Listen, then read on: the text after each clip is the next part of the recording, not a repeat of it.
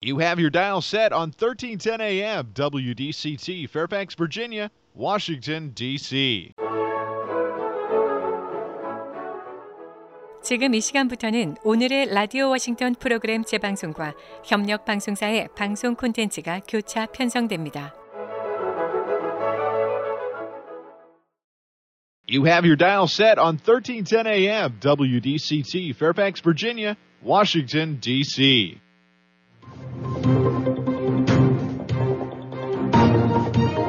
워싱턴과 미국, 그리고 세계의 흐름을 짚어보는 라디오 워싱턴의 시사 토크쇼.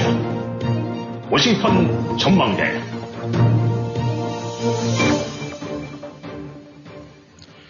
청취자 여러분 안녕하셨습니까? 주말 잘 보내셨습니까?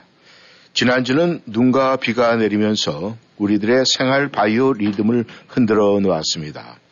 그리고 이 한국, 미국 등도 이 생각의 리듬을 흔들어 놓는 소식들이 줄을 잇고 있습니다. 워싱턴 전망대 1월 29일 월요일 시작합니다. 북한 김정은은 연일 미사일 말 폭탄으로 한국을 위협하고 있습니다. 김정은의 말이 단순 공갈 협박인지 아니면은 무슨 일이라도 낼 것인지 전문가들의 진단이 분분합니다. 그리고 미국에서는 트럼프 전 대통령에 대해서 지난주에 8천만 달러가 넘는 돈을 물어내라는 결정이 나왔습니다. 여러 형태의 사법 리스크가 하나 둘씩 현실화돼 가고 있는 양상을 보이고 있습니다. 그리고 한국, 한국 대통령의 부인의 명품백 수수 문제가 전 세계 언론으로부터 집중 조명되고 있습니다. 이로 인해서 당정이 흔들리고 안 좋은 구설수는 국제 이슈로 부상하는 모습입니다. 오늘 워싱턴 전망대 북한 위협 소식부터 알아보도록 하겠습니다. 오늘도 김영일 해설위원 함께 하십니다. 안녕하셨습니까? 네, 안녕하십니까? 예, 주말이 비가 좀 많이 내려가지고 그냥 집에 계셨습니까? 그래도 뭐 좀 날이 풀리니까 살것 예. 같네요. 예. 네, 역시 추운 거는 춥죠. 네, 이 김정은이 근래 들어서 말이죠. 이 부쩍 이 대남 협박을 계속 해대고 있고 또 뭐 미사일 발사 뭐 훈련이다 이렇게 계속 지금 이 강공적으로 나오는데 그 무슨 이유가 있습니까? 근데 지금 무슨 뭐 순항 미사일, 뭐 극초음속 미사일, 그 다음에 또 이 최고 인민회의니까 뭐 우리 진대면 국회라고 해야 될까요? 네. 어, 이런 데서 지난 15일이니까 뭐 한 2주 된 거죠. 네.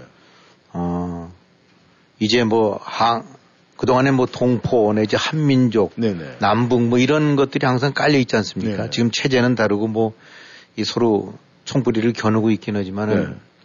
그래도 이제 어떤 그 법이라든가 법조문이라든가 아니면 이 뇌리 속에는 이제 평화 통일, 통일 뭐 이런 것들이 늘 있는데 아예 시정연설 때 어, 이 자주라든가 평화 통일, 민족 대단결 같은 이런 걸 아예 북한 헌법에서 삭제해 버려라.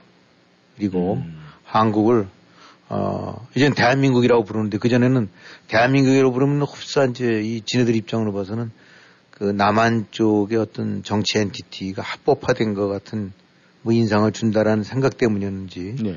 합법화라는 거를 어, 인정 안 하겠다는 뜻이었지 뭐 남조선 어쩌고 남녘 어쩌고 해갖고 음. 사실 남조선 얘기할 때는 아름아름 머릿속에는 어, 남과 북이라는 것이 이렇게 갈라져 있는 거지 뿌리는 하나일 수 있다는 뭐 그런 것이 좀 깔려 있다고 봐도 됐었죠. 네. 근데 이제 부르기를 거꾸로 낯설게 이제 남한이라는 걸꼭 대한민국. 음. 근데 이건 딴 나라라는 얘기죠. 그러면서 철두철미하게 한국이 네. 제1의 적대국이다. 음. 그 다음에 불변의 주적이다. 네. 아, 이렇게 교육을 시켜라. 아, 라고 이제 얘기를 한단 말입니다. 그러니까 더 이상 자기들 말로는 북남 관계, 이제 우리 식으로 본다면 남북 관계는 더 이상 이제 동족이라든가 동질 관계가 아닌 완전히 원수 같은 적대적인 두 국가 관계, 네. 전쟁 중에 있는 겨전국 관계, 음. 이런 식으로 이제 고착이 됐다라고 네. 자기가 이제 도장을 찍어버리는 식이에요. 음. 그러니까 어 아무리 지금 뭐 남북이 어 그런 측면에서는 전쟁 이후에 그 무장 대치를 하고 그런다 하더라도 네. 어쨌든 한국이라는 DNA 그런 뿌리를 가지고 있는 사람들은 남이든 북이든 간에 관계없이 한민족이요 한민족이고 네. 장기적으로 봐서는 궁극적으로 봐서는 한 나라로 통일돼야 된다는 아, 이제 그런 게 아름아름 뇌리 속엔 자리 잡고 있는데 이제 이거를 그렇죠. 아예 그냥 음. 지워버리겠다는 얘기죠. 예. 그러면서 이제 아 부쩍 이 뭐 미사일 그다음에 뭐 이런 것들 여러 형태 의 미사일들을 쏴대고 예. 이제 어, 왜 이러는가라고 이제 많은 아, 한국도 그렇고 또 미국이라든가 네. 이제 동아시아 쪽이라든가 이런 전문가들이 이제 궁금하게 보고 있는 거죠. 왜 김정은이가 아, 저런 식으로 선을 긋고 그 다음에 문제 남북 관계와 연결됐던 무슨 이 여러 가지 건조물이라든가 이런 것들 다 파괴시켜 버리고 네. 뭐 없애버리고 눈에 거슬리니까 없애버려야 되니까 아예 이제 이 그런 류의 동질 동족이라는 그런 것들 뇌 속에서 이제 아예 지워버리겠다라고 음. 이제 하는 건데 네. 그 의도가 뭐냐 음. 이런 생각이 당연히 나는 거죠. 예.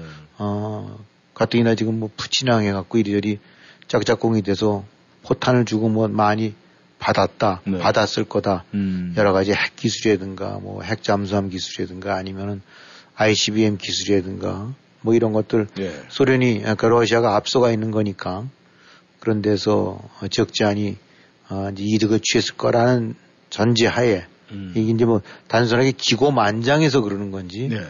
이제 아니면은 실제로 이제 이런 어떤 뭔가 그 하나의 그 지금 조짐을 보이는 건지 음. 이런 얘기들이 이제 자꾸 나올 수밖에 없는 거죠. 네. 그러니까 어떤 통상 뭐 얘기하는 그 수사 이제 그 레토릭이라는 걸 넘어서 갖고 네. 어, 어딘가 좀 저 왜 왜 저러지 음. 뭔가 조금 그 전과는 좀 이렇게 뭔가 다른 것 같으네 네. 라는 느낌을 갖게 지금 만드는 거죠. 네. 아, 지금 요즘에 김정은의 그런 말투라든가 뭐 여러 가지 이 성명을 보면은 저희 대한민국에서도 사실은 이 지난 정권에서부터의 이 대북 간에 대해서 우리가 신경을 안 쓸 수가 없는데 아무튼 그런 지난 정부들의 그 대북 간에 대해서 우리가 살펴볼 이유는 분명히 있다고 생각을 합니다. 그런데 말이죠. 이 김정은의 이 같은 이 공갈 협박성 이것이 실제로 행동으로 이어질 수 있느냐 없느냐 그것이 가장 중요한 그렇죠. 일인데 네. 말이죠. 그 부분에 대해서는 어떻게 생각을 하십니까? 하여튼 이런 거에 관해서 지금 뭐 한국 자체에서는 이제 국방부라든가 이런 데 쪽에서는 아, 일종의 이제 브로핑이다. 네. 아, 별로 그럴 여력도 없는데 불구하고 그냥 으르렁대고 어, 짓는 거다. 네. 라는 식의 얘기를 하는데 뭐 그게 맞을 수도 있지만은 음. 하여튼 뭐 미국 전문가라든가 이제 미국 언론들 쪽에서는 네. 예사롭지 않은 점이 좀 있다. 음. 아, 뭐 뉴욕 타임스도 그랬고 월스트리트 저널도 그렇고 이제 이 사람들은 다 어차피 그 이제 미국 행정부 내 이제 관련 당국자들을 통해서 이제 팁으로 하는 얘기죠. 예, 예. 그러니까 이 어떤 형태로든 아 뭔가 한국에 대해서 그 공세 내지 공격을 취할 가능성이 있다. 그것이 전면전이 된다라고까지는 장담은 안 하지만은 네. 그 전에 이 연평도 2010년인가 있었던 연평도 네. 포격 어쩜 그 이상의 모종의 액션을 취할 수 있는 가능성을 시사하는 거다. 네. 그러니까 너일 뭐 스탠퍼드라든가 저 미들베리 국제연구소에 이제 며칠 전에 나왔던 거는 거기 연구원 뭐 이런 사람들 같은 경우는 지금 핵탄두도 여러 개가 있고 네. 어, 지금 이런 걸 봐서 김정은이 하는 말투나 이런 거로 봐갖고는 미국과의 관계 개선이나 이런 쪽 부분에 관해서는 대략 종을 쳤다고 보고 있는 것 같고 네. 아 이제 막강하게 사실상 공인된 거나 다름없는 핵을 어 토대로 해갖고 네.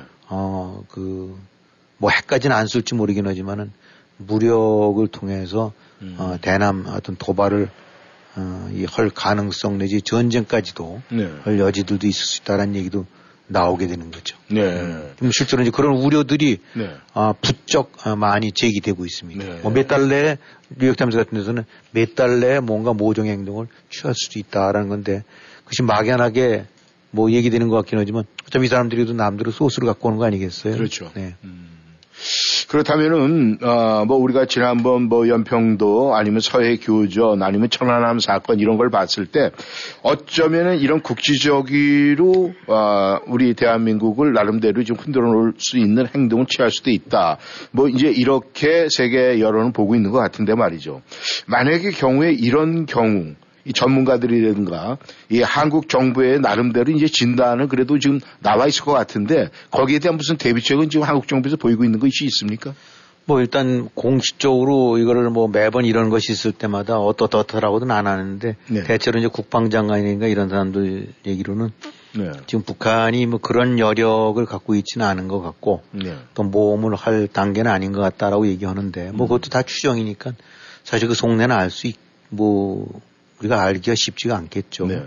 단지 이제 전문가들이 얘기하는 거는 아까 말씀드렸던 대로 그런 이제 당국자들 이용한 언론 보도들 같은 경우에서는 이 지금 예사롭지 않고 어떻게 보면 뭔가 도발적인 행동을 또 특히 이제 선거를 앞두고 있으니까 네. 아, 특히 미국 대통령 선거라는 거는 아, 이제 북한 같은 데서도 굉장히 고려해야 될 중요한 변수죠. 네. 이건 이 11월 달에 정권이 바뀌느냐 안 바뀌느냐에 따라서 자기네 스탠스도 달라질 수가 있고 네. 그러니까 어쩌면 정권이 바뀌고 난다, 뭐, 실제로 1월에서 대통령이 안 바뀐다 하더라도 선거 결과 나오게 되면 정권이 바뀐 거나 다름없으니까요. 네. 그 이후에는 뭐 행동하기 어려우면 그 전에 모종의 행동을 취할 여지도 있다라고 봐서 아마 이제 몇 달 내 얘기도 나오는 것 같은데. 네.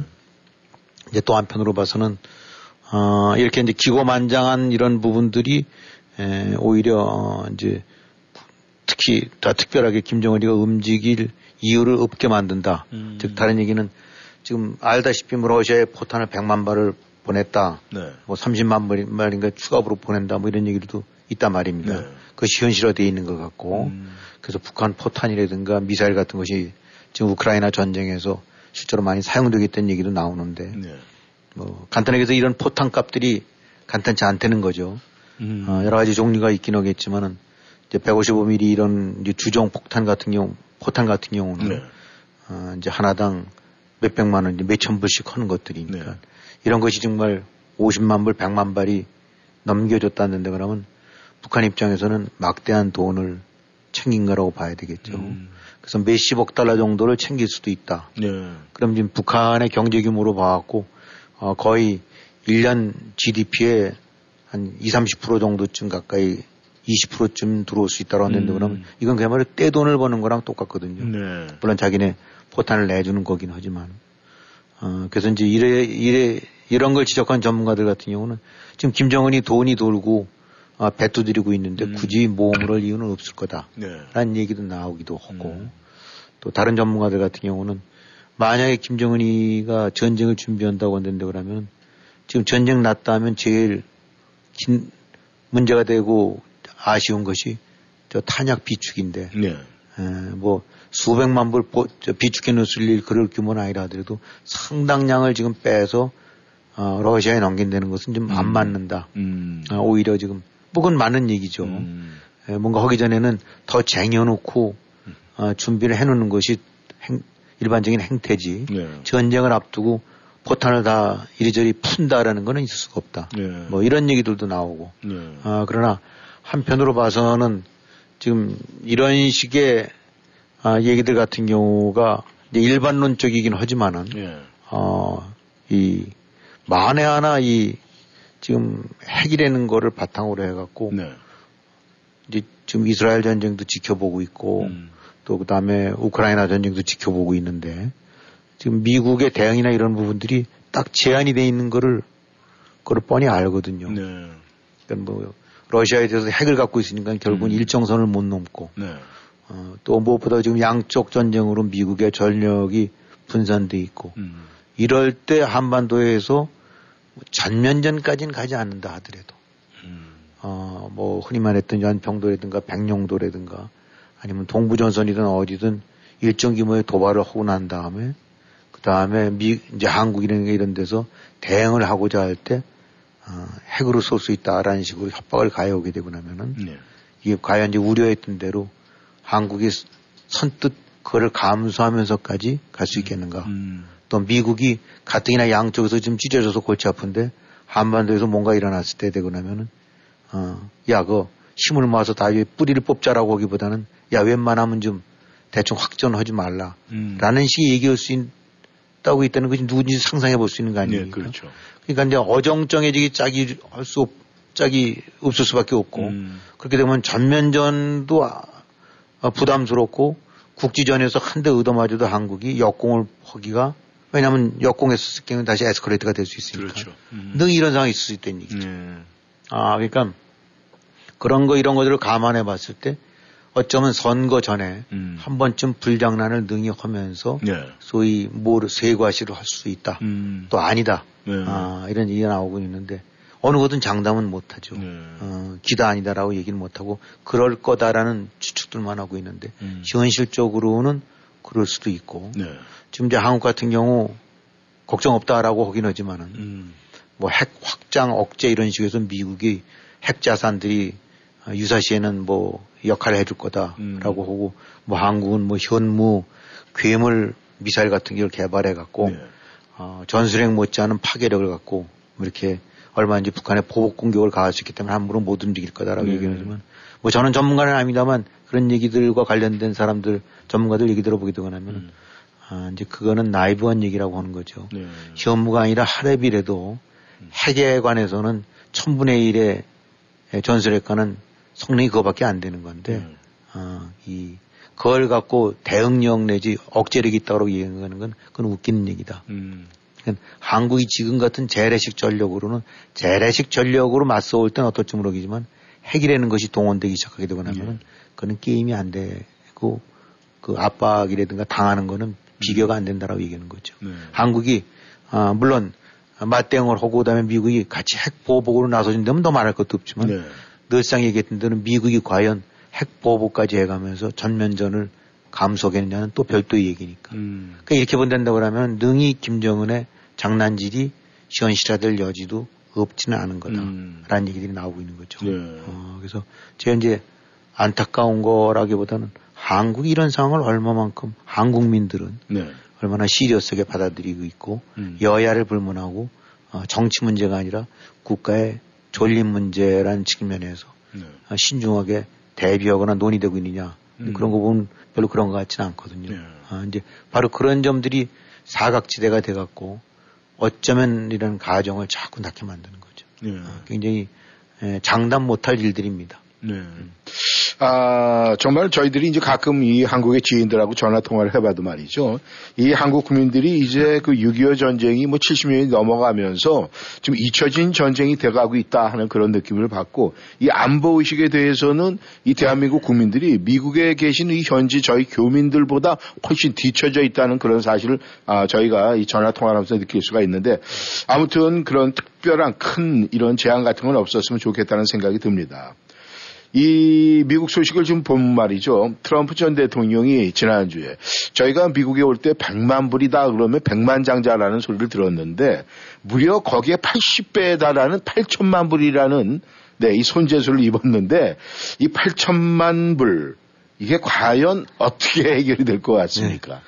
어, 이제 저 뭐 이미들 보도 들으셨겠지만은 그 저 진 캐럴이라는 여성에 대해서 어 1996년도니까 거의 몇십 년 지났죠. 네. 그때 이제 아마 맨하탄의 무슨 백화점에서 우연히 저걸 했는데 이제 그때 성추행을 당했다라고 해갖고 네. 그와 관련해서 재판이 민사 재판이 진행됐고 네.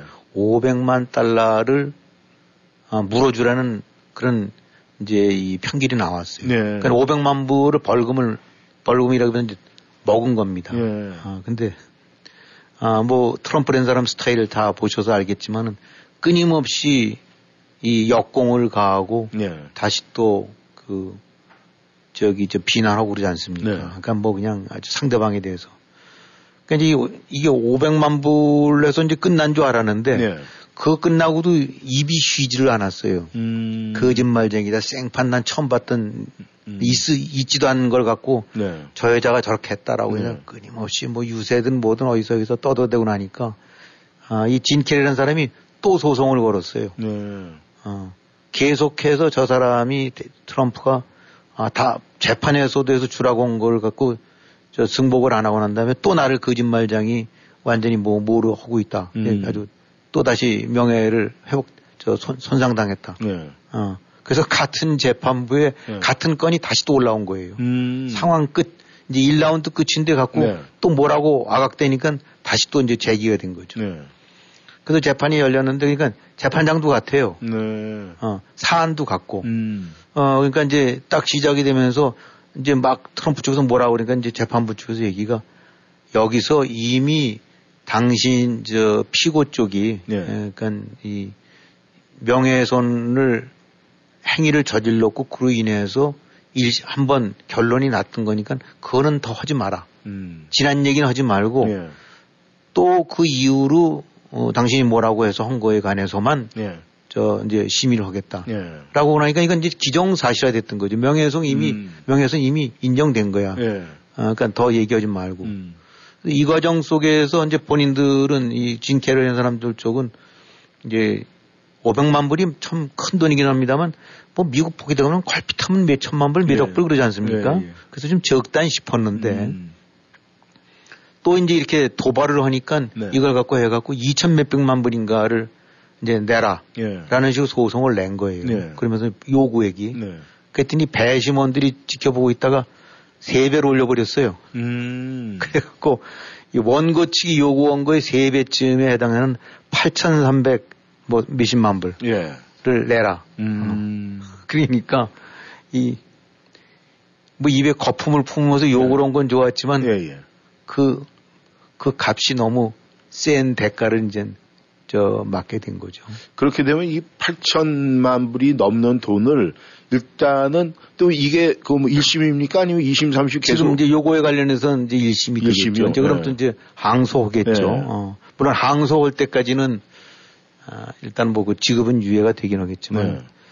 뭐 보통 뭐 해서 우리 개인들 간에도 무슨 저기 쭉쟁이끼리도 아 나 1억 달러 내라 하고 할 수도 있어요. 네. 근데 아, 변제 능력이 없으면 아무 소용이 없는데 네. 이제 문제는 아, 트럼프에는 트럼프 전 대통령 같은 경우에는 뭐 아, 아시다시피 전직 대통령이자 또 재산이 많으니까 음. 그래서 쭉들 둘러보고 나니까 네. 우리 언론에서 보고 나니 물어줄 돈 충분히 된다라고 나오는 거예요.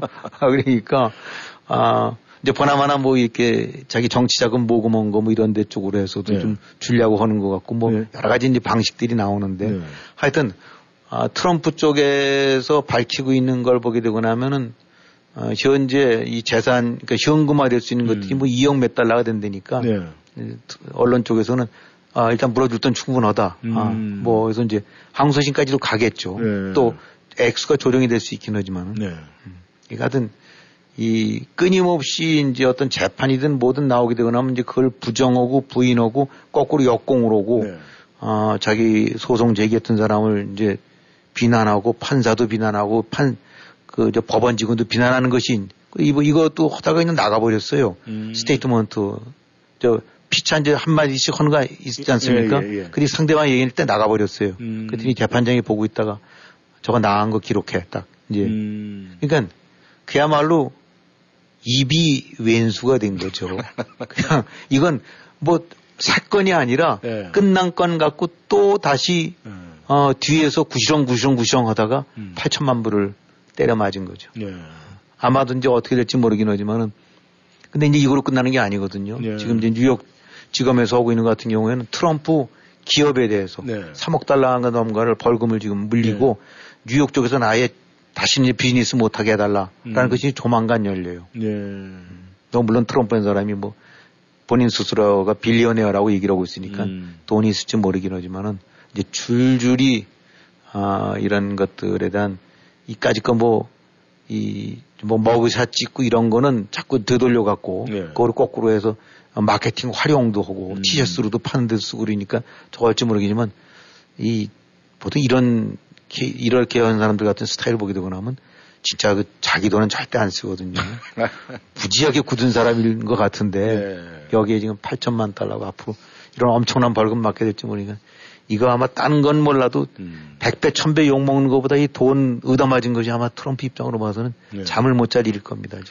야, 그래도 말이죠. 이 배심원 판결이라는 게 전원일치 아닙니까? 그렇다면은 그 배심원이 보통 10명에서 그 이상이라고 알고 있는데 그러면 그 사람들이 전부 다 그 괘씸죄를 갖다 추가시켰다는 얘기인데 그것이 아마 미국의 일반적인 국민들의 여론이 아닐까 그런 생각이 듭니다. 그런데 말이죠. 문제는 이 트럼프 전 대통령 이 선거 운동도 지금 해야 됩니다. 뭐 지금 뭐 primary 뭐 계속 진행되고 있고 여기저기 왔다 갔다 하는데 그렇게 해야지 또 재판 받으러 재판장에 왔다 갔다 해야 되지 몸이 진짜 몇 개라도 부족할 것 같은데 이 상황은 지금 어떻게 버텨나가고 있습니까? 글쎄요, 그러니까 원래 이 트럼프라는 사람이 그 늘 항상 언론의 조명을 받고 있었던 사람이죠. 예. 대통령 될 때도 그렇고. 근데 지금 바이든 대통령 같은 경우에는 어떻게 끼어들 여지가 없어요. 예. 아, 트럼프로 도배를 하는 바람에. 음. 그러니까 뭐 보게 되면 하루 걸러금까지는 아닐지 모르지만 일주일에 한 두 번 정도씩 해서 네. 지금 걸려 있는 것이 다 재판이 가는 건 아닙니다만 네 건에서 93개인가 91개인가로 기소돼 있죠. 네. 2월, 3월, 4월 줄줄이 재판 예정돼 있고 네. 지금 이 8천만 불 받은 건 이 본안과는 관계없이 네. 또뭐 명예훼손이에요. 음. 어, 그러니까 이 스케줄이 꽉 차 있는 거죠. 예. 그리고 또 이 단순 스케줄만 아니라 그냥 곱게 네. 끝나면 되는데 음. 거기서 한마디 오고 싸우고 네. 뭐 이렇게 하고 나면 또 하- 이 함구령 받고 그러니까 이, 이 저기 뉴스를 이렇게 팔로우업을 좀 하다 보게 되고 나면 예.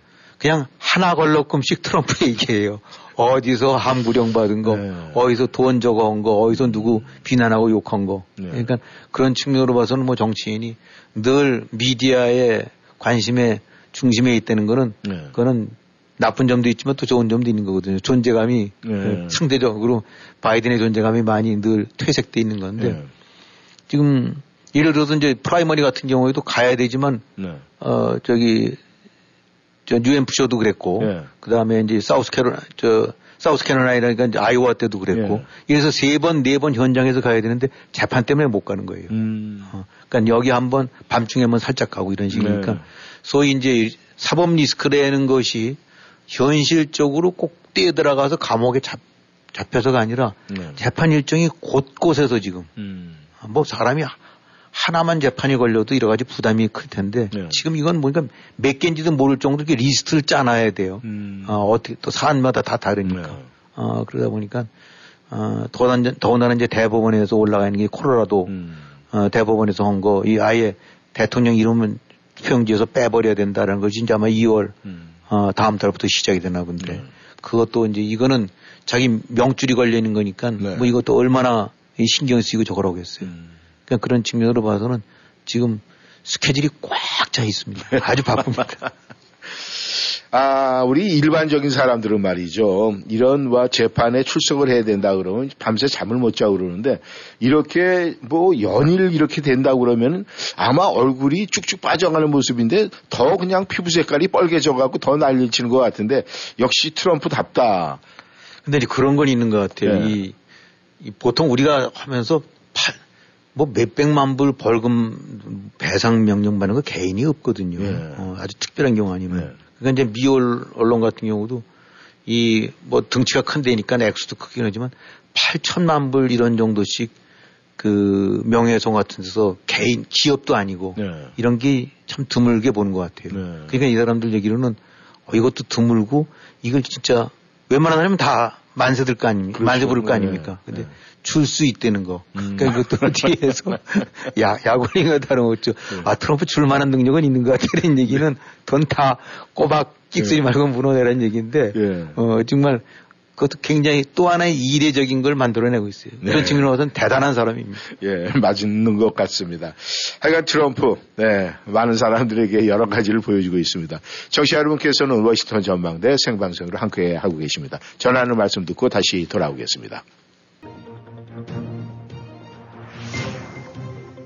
여러분은 지금 라디오 워싱턴 그리고 미주경제 신문 대표인 김용일 해설위원과 라디오 워싱턴 콘텐츠 본부장 이구순이 진행하는 워싱턴 전망대를 함께하고 있습니다.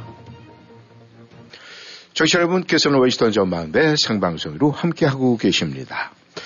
네, 한국 소식을 좀 알아보겠습니다. 이 대통령 부인의 명품백 수수 얘기가 참 창피스러운 이야기지만 지금 전 세계 주요 언론에 계속해서 보도가 되고 있습니다. 참 이거 부끄러운 이야기인데 이 부분에 대해서 어떻게 보고 계십니까?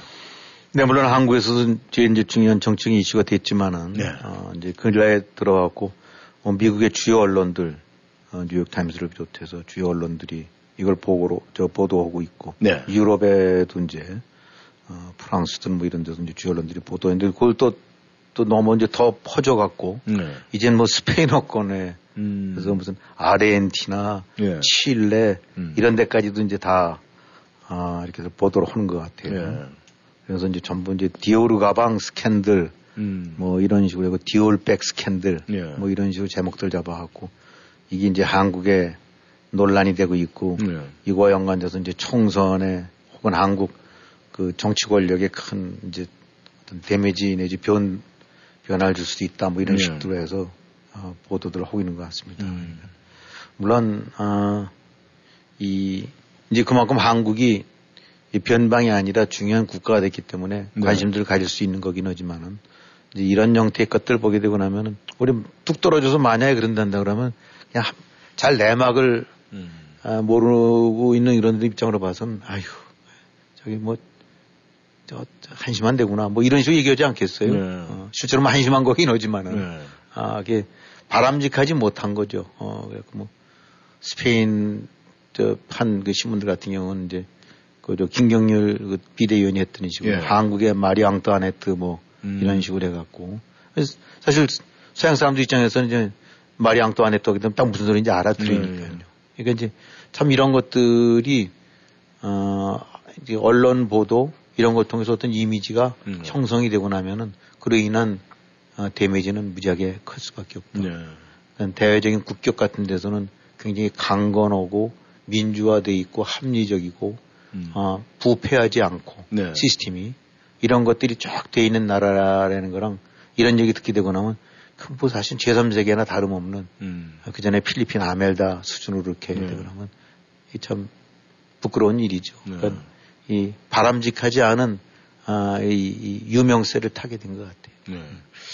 아, 크리스찬 디올. 네, 디올의 그 명품에 날개를 좀 달아주는 듯한 그런 느낌을 받는데, 이제 외국 언론들이 말이죠. 이 건에 대해서 이제 보도하고 뭐 이렇게 나오는 것까지는 뭐, 어, 떻게 화제가 성이 있으니까 그럴 수가 있다고 생각하는데, 이제 문제는 말이죠. 이 언론들이 이 사건에 대해서 나름대로 보는 관점과 그렇죠. 예. 그 다음에 이제 그 언론에서 나름대로 이런 게 관점에서 바라본 후에 이제 아, 평가가 나오는데 이 부분은 어떻습니까 지금? 이런 것들이 게. 이제 바로 아, 문제가 될 수 있는 거죠. 단순하게 화제 내지 뒷말이 아니라 네. 그와 연결돼서 또 나름대로 평가를 내리고 네. 어떤 시각들이 있고 이런 것들을 하게 되고 나면 그런 데서 이제 한국이 데미지를 입는다고 봐야 되겠죠. 네. 그래서 이게 이제 뭘 하게 되고 나면 언론이 그렇습니다만 디올백 하나만 하는 것이 아니라 음. 이제 그냥 지나쳤을 수 있을 만한 것들을 이리저리 종합을 해서 다 묶어 갖고 네. 얘기를 하는데 그러니까 나오다 보니까 디올백 논란 외에도 대통령 부인의 뭐 도이치모토 주가 조작 사건 연루 의혹 네. 그다음에 무슨 논문 표절과 음. 관계된 그 의혹 네. 또 무슨 뭐 경력 위조 의혹 이런 것들이 나오고 나니까 그냥 그것이 보도된 내용을 토대로 봤을 때는 그러면서 이제- 꼭 같이 붙는 것이 한국 국민의 한 70% 가량은 어, 이 뭔가 잘못됐다고 생각한다. 네. 대통령이 해명 해명을 해야 된다라고 듣고 싶어 한다. 뭐 이런 식의 보도들을 하고 나니까 네. 이제 그 자체도 문제가 많긴 합니다만 어쨌든 간에 대외적으로 비쳤을 때 네. 실내 사람들이든 스페인 사람이든 뭐 아르헨티나 사람이든 음. 그 얼, 그쪽에 메이저 언론이 보도하는 걸 보고 난 다음에 판단하는 거 아닙니까? 네. 그런가 보다라고 오고. 아, 그래서 이, 이제 이런 것이 단순 가방 사건으로 무슨 해프닝으로 끝나는 것이 아니라 토픽성이 아니라 음. 한국의 아, 여러 가지 정치적인 선진성, 후진성, 네. 국가의 아, 투명성, 체제의 이 건전성 이런 것 부분들이 도마로 올라가 버리고 음. 어, 이뭐 쌍칠년대로 후- 또 후퇴한 것 같은 네. 자꾸 말씀드리지만 제3세계 정도 수준으로 전락돼 버리는 것 같은 이제 음. 그런 안 좋은 평가가 되는 거죠. 이게 뭐 별게 아닐 수도 있긴 하지만 그래도 지금 이제 한국 사람들 했단다 그러면은 뭐 자동차 또 가전제품 음. 그 다음에 반도체 네. 거기에다가 이제 뭐 K-팝 음. 뭐 K-컬처 해갖고 네. 어, 이런 것들 골프도 그렇고 여, 저 여성들 골프도 그렇고 그래서 한국 했다는 데 그러면 와 하고 뭐 그런 걸 하는데 또 한편 이런 거는 이제 찬물을 끼얹는 음. 네거티브한 데미지를 주는 거죠. 네. 어, 그런 측면에서 이 사람들이 갖게 되는 평가는 고스란히 한국에 대한 평가. 우리가 뭐 꼭 중국을 가서 안 살더라도 네. 중국에 가는 여러 가지 언론 보도를 보게 되면서 그냥 단정을 짓는 거 아닙니까? 그렇죠. 그건 뭐 어디 음. 갈 데가 되겠느냐? 그 어디 그 사회가 이게 제대로 된 사회냐? 음. 바로 그런 건 똑같은 거죠. 네. 그 사람들 입장에서는 직접 안 왔다 하더라도 언론 보도나 이런 평가를 통해서 급하게 되고 나니까 말은 뭐 무슨 번지르르 한다긴 하지만 네. 그거 보니까 내도 완전히 70년대 국가네 뭐 이런 식의 얘기가 될수 있는 게 네. 뭐 그게 별게 아니라 할지라도 어쨌든 간에 한국은 이젠 에, 국제적으로도 이제 leading 그런 선도적인 국가가 되고 음. 또 역량이라든가 경제력 또 영향력 기타 문화 이 종합 지수 이런 거를 봐서도 어 이제 점점 점점 그 괄목할 만한 나라로 돼가고 있는 상태에서 네. 정말 아이 그 바람직하지 못한 네. 바로 권력의 핵심 부에 있는 관여된 사람으로부터 나오는 이런 스캔들이 그런 많은 데미지를 준다고 봐야 되겠죠. 네. 이 대한민국 여성들 사실 명품백 굉장히 좋아하는데 이 저 핸드백 들고 다니고 조심해야 되겠어요. 만약에 이제 들고 다니다가 이 상대방에서 약간 이상하게 뭐 디오르 디오르 이러면은 그것도 국제적인 망신 아닐까 그런 생각이 듭니다. 근데 이제 문제는 말이죠. 이렇게 세계 언론에서 이슈가 돼서 이야기를 하고 또 여기저기서 이런 얘기가 막 우구죽순으로 나오는데 이 대통령실에서의 다양한 그 나름대로 입장이라든가 뭐 여러 가지 뭐 이런 게 좀 있어야 되는데 아직까지는 묵묵부답 그냥 조용한 것 같아요. 네, 그렇죠. 뭐, 이 사실 곤란한 일이겠죠. 아, 네. 답이 딱 쉽지가 않은데 이 참 보게 되고 나면, 어, 기본적으로 딱 그런 해명은 안 나왔지만 아름아름들 나오는 반응들 보게 되고 나면 여전히 어, 이 사안에 대해서 어, 김건희 대통령 부인이 피해자라는 그런 어떤 프레임에서 못 벗어난 것 같아요. 네. 그러니까 뭐 한동훈 위원장에 대한 사태 이렇게 요구하는 것도 이런 인식에서 이제 출발이 됐겠죠. 네.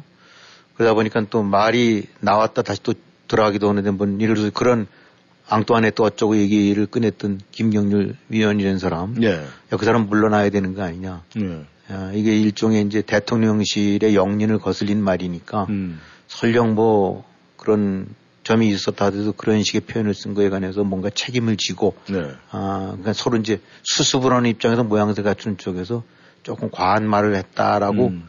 어 뭐 이런 거에서 정리하고 이렇게 해서 이제 뭔가 수습을 해야 되는 게 이런 얘기도 나오는 것 같은데 네. 이에 대해서도 뭐 한동훈 위원장 쪽에서는 no를 하고 있는 것 같고 음. 그러니까 이런 인식을 갖고 얘기하는 것 같고 이렇게 한다는데 그러면은 아 지금의 이 말은 안 하지만 대응이나 이런 거 봐서는 여전히 기존의 그런 고정관념, 네. 어, 피해자는 음. 어, 대통령 부인이다. 네. 어, 이거는 어떤 몰카의 사기성 몰카에 희생된 거다.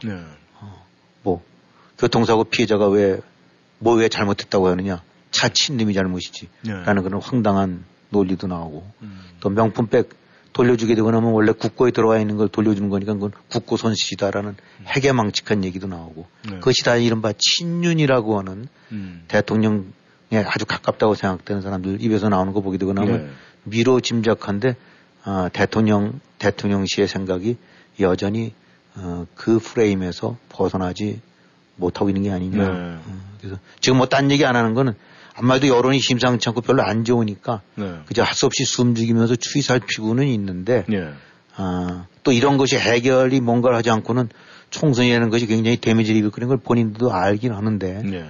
아, 이 그렇다고 해서 기존에 버텨왔던 음. 아, 이런 그런 관점에서 프레임에서 이거를 뒤집어 갖고 납작 뭐 엎드려서 이런 거는 할 수도 안 하려고 하는 것 같고 안 했으면 하는 것 같고 음. 그것이 강하다 보니까 딱 부러지게 좀 답을 안 하고 여전히 뭉기적거리면서 네. 지금 이리저리 눈치 보면서 뭔가 이런 거를 궁리하고 있는 그런 상황인 것 같아요. 네. 어, 참 그런 측면으로 봐서는 자꾸 악수를 두고 있는 것 같습니다. 네. 그 백을 제공한 선물 준 사람, 그 최모래는 그 목사라는 사람이 이 친북 인사로 이제 분류가 됐고 뭐 여러 영상도 올라와 있더라고요. 그런데 이제 그 부분에 대해서도 지금 그더 이상 확대 해석이 되지 않는 이유는 거기에도 뭔가 좀 뭐가 있지가 않나 이제 이런 생각이 드는데 아무튼 대통령이 연두 기자회견을 하긴 한다고 그럽니다. 그러면서 뭐 특정 언론사 인터뷰를 통해서 아, 입장을 밝히겠다. 그러니까 쉽게 해서 아, 대한민국의 모든 언론이 있는 앞에서가 아니라 특 정 언론을 아, 선택을 해서 거기서 입장을 밝힌다 이런 이야기를 하는데 이것도 좀 뭔가 우리가 좀 생각해봐야 될 부분 아닙니까?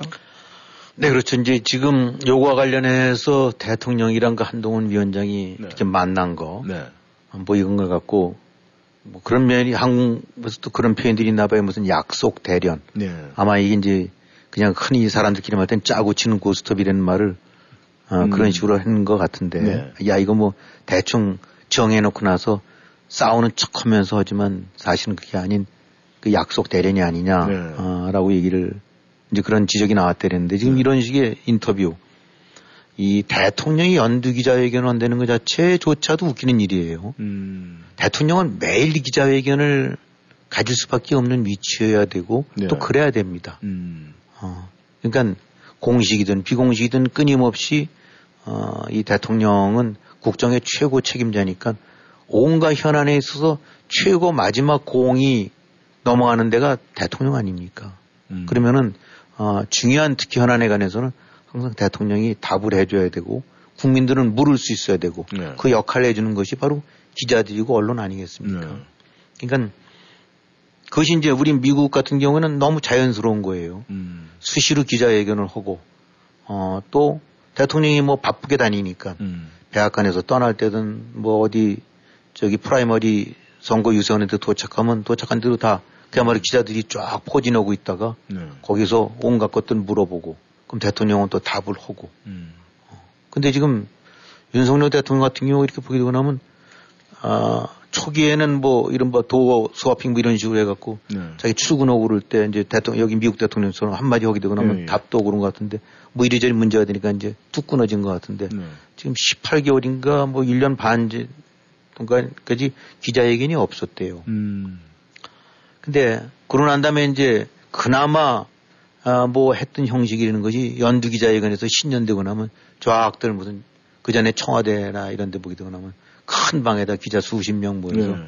하나씩 하나씩 손 들고 이제 뭐 묻고 난 다음에 답하고 앞에 장관들이든 쭉 줄 서 있고 보좌관들 예. 이제 그런 형식이 그래도 그나마 있었는데 그것도 지금 안 하는 거죠. 음. 아, 그러니까 이, 이- 이런 류의 이제 기자들이랑 직접 지- 접하는 건 뭐 미국도 오랜 전통이 있고 이제 특히 케네디 대통령 때부터 본격화됐던 것 같은데 예. 주변에서 아무리 말리고 그렇다도 그 전에만 해도 약간 뭔가 준비된 메시지를 보내는 식으로 했다가 네. 그냥 아저 일대일 아니면 기자들이랑 언론이랑 그냥 접촉을 해서 거기서 뭐 이렇게 짜고 치는 고스톱 같은 그런 질문이 아니라 음. 그냥 이런저런 쿡쿡 찌른 질문을 던져도 음. 또 답을 해주고 네. 그런 과정에서 실수도 있을 수가 있죠. 음. 하지만 그럼에도 불구하고 그것이 가장 국정 최고 책임자의 의견과 방향을 짐작할 수 있는 그야말로 알 권리를 충족시켜주는 거고. 네. 그 프랑스 같은 데도 보게 되거나 얼마 전에 마크롱 대통령인가 얼마 두 시간 얼마 동안을 계속 기자들이랑 얘기를 했다는 거예요. 예. 몇십 명이 물어봤고 예. 두 시간 넘어 답을 해주고 예. 우리 또 여기서도 보게 되고 나면 대통령들 보게 되고 나면 끊임없이 툭툭 이런 질문 던지지 않습니까? 예. 예. 그래서 그래서 대통령 듣기 좋은 질문은 거의 없다고 봐도 돼요. 음. 뼈 아픈데 골라서. 네. 자, 이게 바로 대통령이 해야 될 일이고, 그거는 이게 시혜적으로 베푸는 것이 아니라 대통령으로서 국정 책임자로서 당연히 해야 될 최소한의 국민에 대한 도리예요. 네. 근데 지금 이 건에 관해서 이것이 이것 이, 이 건 때문에 안 하는 건지 그동안에 안 했으니까 안 하는 것 자체도 문제긴 있는데 하여튼 한마디로 기자회견을 많이 한다고 해서 최고 대통령이라고 할 수는 없습니다. 예. 그러나 분명한 거 하나는 기자회견을 안 하고 접촉을 피하는 대통령은 문제가 있는 대통령. 음. 어떤 이유든 문제가 있는 대통령입니다. 네. 근데 지금 바로 그런 길을 가고 있어요. 음. 그러니까 지금 이렇게 저기 윤 대통령이든 대통령실이든 이렇게 하는 걸 보게 되고 나면은 대처를 보게 되면 그야말로 호미로 막을 걸 가래로도 못 막는 식으로 지금 자꾸 번져가고 있어요. 음. 그래서 지금 뭐 특정 언론이랑 한다. 기자회견은 생략하고 네. 이것도 어, 용납 안 되는 국민에 대한 오만입니다. 네. 어, 이 거칠게 얘기한다면 대통령이 뭔데? 음. 그거는 이렇게 해서 베풀어 주는 것이 아니라 해야 될 일이에요. 음. 당연히. 네. 어, 그거를 안 하고 멋대로 임의대로 늦추고 그다음에 형식을 지금 뭐 뭐 KBS라는 얘기도 나오고 그러는데 무슨 어디랑 이렇게 저기 대담하는 식으로 한다는 얘기는 그거는 그야말로 짜고 치는 거랑 똑같은 거거든요. 네.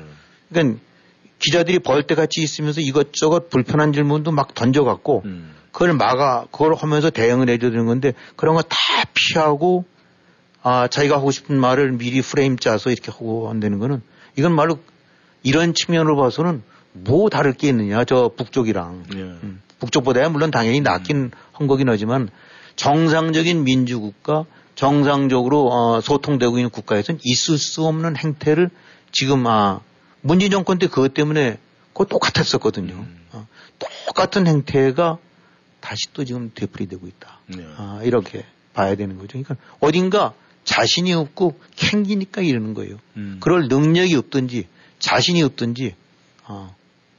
그러니까 뭐 이 미국 대통령들 같은 경우 보면 오바마 나갈 때 그런 얘기를 했는데 참 내 이 뼈저리게 나를 저거 하는 그런 그 질문들을 통해서 나를 괴롭힌 적도 많았다. 네. 기자들한테. 그러나 나는 어, 언론으로서 그것이 당신들의 소임이라는 걸 충분히 이해한다. 음. 그래서 괴로웠지만 또 어, 나도 그 나름대로 대응하고 왔다. 음. 이게 대통령이 할 일이거든요. 예. 어, 그러니까 그런 측면으로 봐서는 지금 진행되고 있는 거 기자회견이 아닌 이런 대담 이런 식으로 한다는 얘기는 어, 이 자, 자기들 머릿속으로 봐서는 이것이 그래도 큰 충, 저기 후유증 안 나오고 이리들이 불거지지 않고 잘 이렇게 그럭저럭 막을 수 있는 얘기라고 혹시 생각할지 모르긴 하지만 음. 죽을 게 내지 자살골을 만들어 가고 있는 거죠. 네.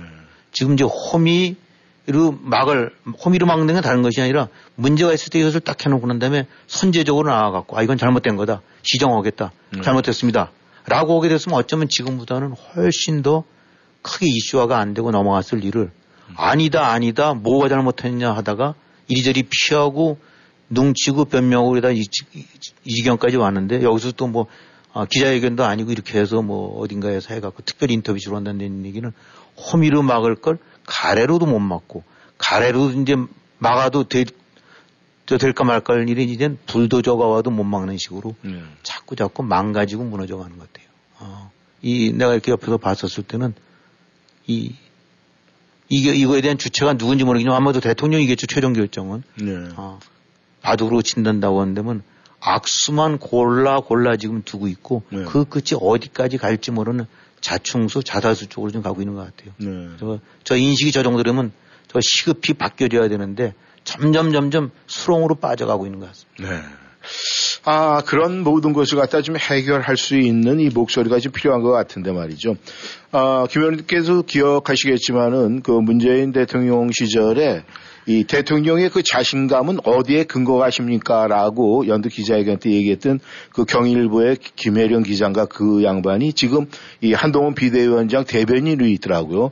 그럼 그때 그런 이야기 했던 분이라면은 지금도 그 여당 쪽에서 그런 목소리가 좀 이 윤석열 대통령한테 들어가지 않겠습니까? 글쎄요. 근데 그 결국은 들어와는데도 누군가 참모나 이런 주변에서 문제 제기를 하는 사람이 없는지 예. 아니면 전부 내 식구만 앉아갖고 있고 네. 제기를 했는데도 깔아뭉개는지는 모르겠어요. 네. 하지만 최종 종합적인 판단은 대통령이 내리는 거죠. 그렇죠. 아, 네. 누가 뭐란다 하더라도 이건 해야 되겠다. 네. 라고 하면 하는 건데 네. 그렇게 안 하고 있는 거 아닙니까? 그러니까 네. 이거에 대한 최종 책임은 당연히 대통령이 져야 되죠. 근데 지금 말씀드렸던 대로 악수를 지금 골라서 하나씩 하나씩 수렁 쪽으로 빠져드는 것 같아요. 아, 안타깝습니다. 아, 지금 또 하나 혼란스러운 얘기가 또 우리들의 그 생활 리듬, 또 머릿속의 생각의 리듬을 바꾸는 사건이 또 이제, 아, 나왔는데 말이죠. 이 지난주에 그 대법원장, 양승태 대법원장, 이 구속됐다가 이제 무죄 판결이 됐어요. 이 부분에 대해서는 어떻게 생각을 하십니까? 네, 엄청난 일이죠. 아, 네. 물론 1심이니까 네. 또 항소심으로 가고 대법원에서 어떻게 판단이 될지 모르긴 하지만은 네. 아, 뭐 보통 또 사람이라면 그것도 아니고 사법부의 수장, 대법원장, 네. 거기 대법관들까지도 같이 구속 기소됐다가 네. 뭐 47개 혐의라는데 전체가 다 무죄를 받았어요. 네. 아, 이거는 물론 대법원장이라서 하늘에서 떨어진 사람이 아니긴 하지만은 다른 사람도 아닌 무슨 장관도 총리도 아닌 어떤 측면으로 봐서는 네. 그한 나라의 민주의 삼축이라고 할 수 있는 음. 사법부의 최고 책임자와 대법관들이 네. 어, 구속 기소됐다가 몇 년 만에 아, 이제 무죄 판결을 받았는데 네. 쇼킹한 일이죠. 음. 미국에서 만약에 생각해보세요. 지금 여기에 로버트 대법원장이 네. 어, 트럼프든 바이든이든 여기서 해갖고 구속 기소됐다가 네.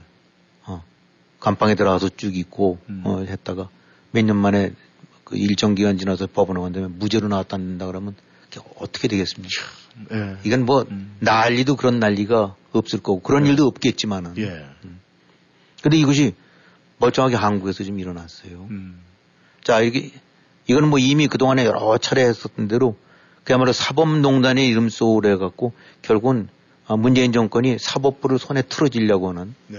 그런 허수아비 같은 김명수라는 그참 대법원장 중에서는 가장 치욕스러운 이름이 될 것 같은데 네. 그냥 그 권력의 시녀로 전락했던 그 사람 네. 이런 게 해갖고 어, 어떻게든지 틀어지고 사법부를 어, 권력의 시녀로 만들려고 어, 취한 거라고 이제 쭉 얘기가 나오는데 네. 결과적으로는 법원이 이제 그런 쪽으로 결론을 내린 거죠. 네. 근데 여기서 이제 우리가 간과할 수 없는 거는 어, 이 결국은 대통령이 특별히 각별히 언급을 해서 사법부 수장한테 네. 이거 뭐 해라. 음. 아, 이거 바로 잡아야 된다니까 예스하고 해갖고 이잡듯이 쥐어서 수사를 해갖고 대법원장이야 구속을 하면서 이제 그야말로 감옥에 집어넣었던 거 아닙니까? 네. 그걸 누가 했느냐? 음. 이 주체가 윤석열 당시 중앙지검장이랑 네. 아, 한동훈 당시 수- 중앙지검 3차장 검사였다. 아, 검찰에는 1차장, 2차장 큰 데는 3차 이런 식으로 돼 있어요. 네. 아, 보통 1차장, 2차장, 과거에 1차장 밑에는 공안부 이런 것이 있었지만 음. 지금 이제 형사부들이 있다고 봐야 되는데 소위 이제 특수부 검사를 관할하는 것이 보통 3차장입니다. 네. 그때 당시 윤석, 저 한동훈 아, 3차장이 특수부 검사들을 관할했거든요. 네. 검사, 특수부 검사 수십 명을 동원해서 어, 이거에 별, 이 사건에 갖다가 별도로 얘기하는 것이 트럭 기소라고 그래요. 음. 워낙 서류가 많아갖고 음. 공소장서부터 시작해서. 네. 그러니까 검사, 중앙지검의 특수부 검사가 대통령의 특명을 받아서 네. 어, 이잡듯이 뒤지고 만들고 만들어서 서류 꾸미고 해서 음. 트럭, 한 트럭이 넘는 서류를 기소장, 공소장, 온갖 걸 만들어갖고 했다가 무죄가 나버린 거죠. 네. 만약에 당시 중앙지검장이든 누구든 간에 그 이- 현직이 있었다면 이건 그대로 곧장 사표를 내고 음. 그냥 나가야 될 일입니다. 네.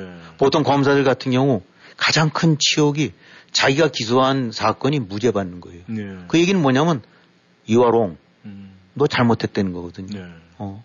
이- 이유가 어쨌든 간에 사법부 판단을 통해서 음. 무죄가 나오는 데면 그거는 죄가 있습니다. 이 사람을 처벌해 주십시오라고 조치를 취한 뭔가 증거가 잘못됐다든가 판단이 잘못됐다든가 법리가 잘못 해석했다든가 네. 잘못됐다는 거죠. 근데 대법원장, 대법관을 중앙지검장이, 삼차장이 음. 수십 명 특수검사를 동원해서 이자듯이 뒤지고 만든 논리로 해서 했던 것이 47기 혐의가 전원 무죄가 나왔다. 네. 라는 얘기는 심각한 거죠. 음. 이거는 어, 과연 우리가 지금 윤석열 대통령 같은 경우가 떴던 이유는 뭡니까? 조국이라는 실세를 잡아놓으면서 네. 어, 대통령의 정, 권력에 어, 딱 대- 저항해서 해서 바로 그래서 뜬 거 아닙니까? 네. 근데 그 이전의 행태를 보게 되고 나면 이거는 그야말로 정치 권력이 지시한 거를 음. 그대로 이해한 것밖에 더 됩니까? 음. 칼로 친다면 잘 드는 칼이었는데 네. 그 칼이 누구 손아귀에 들었냐에 따라서 달라지는 건데 음. 그냥 권력에 아, 추종 받아갖고 네. 그거를 잘 드는 칼을 행사한 거 아닙니까? 네. 이렇게 된다 그러면은 반드시 대통령이든 사실은 윤석열 지금 위- 위원장 같은 경우 이 건에 관한 언급이 있어야 되고 언론에서 지적을 해야 됩니다. 네. 당신들 그때 뭐 했냐? 음. 당신들 이 문제를 어떻게 판단하냐? 네. 말이 없는 것 같아요. 네. 아, 이거는 어, 검사로서는 지금 대통령 비대위원장은 어떨지 모르지만 검사 윤석열 검사 한동훈으로서는 어, 평생 벗을 수 없는 큰 치욕입니다. 앞으로 어떻게 결론이 날지 모르지만 현재까지. 네. 네, 김 의원님 수고하셨습니다. 네, 청취자 여러분께서는 워싱턴 전망대에 함께 하셨습니다. 네, 저희 워싱턴 전망대는 2월에 다시 만나도록 하겠습니다. 오늘도 함께 해주셔서 감사합니다. 안녕히 계십시오.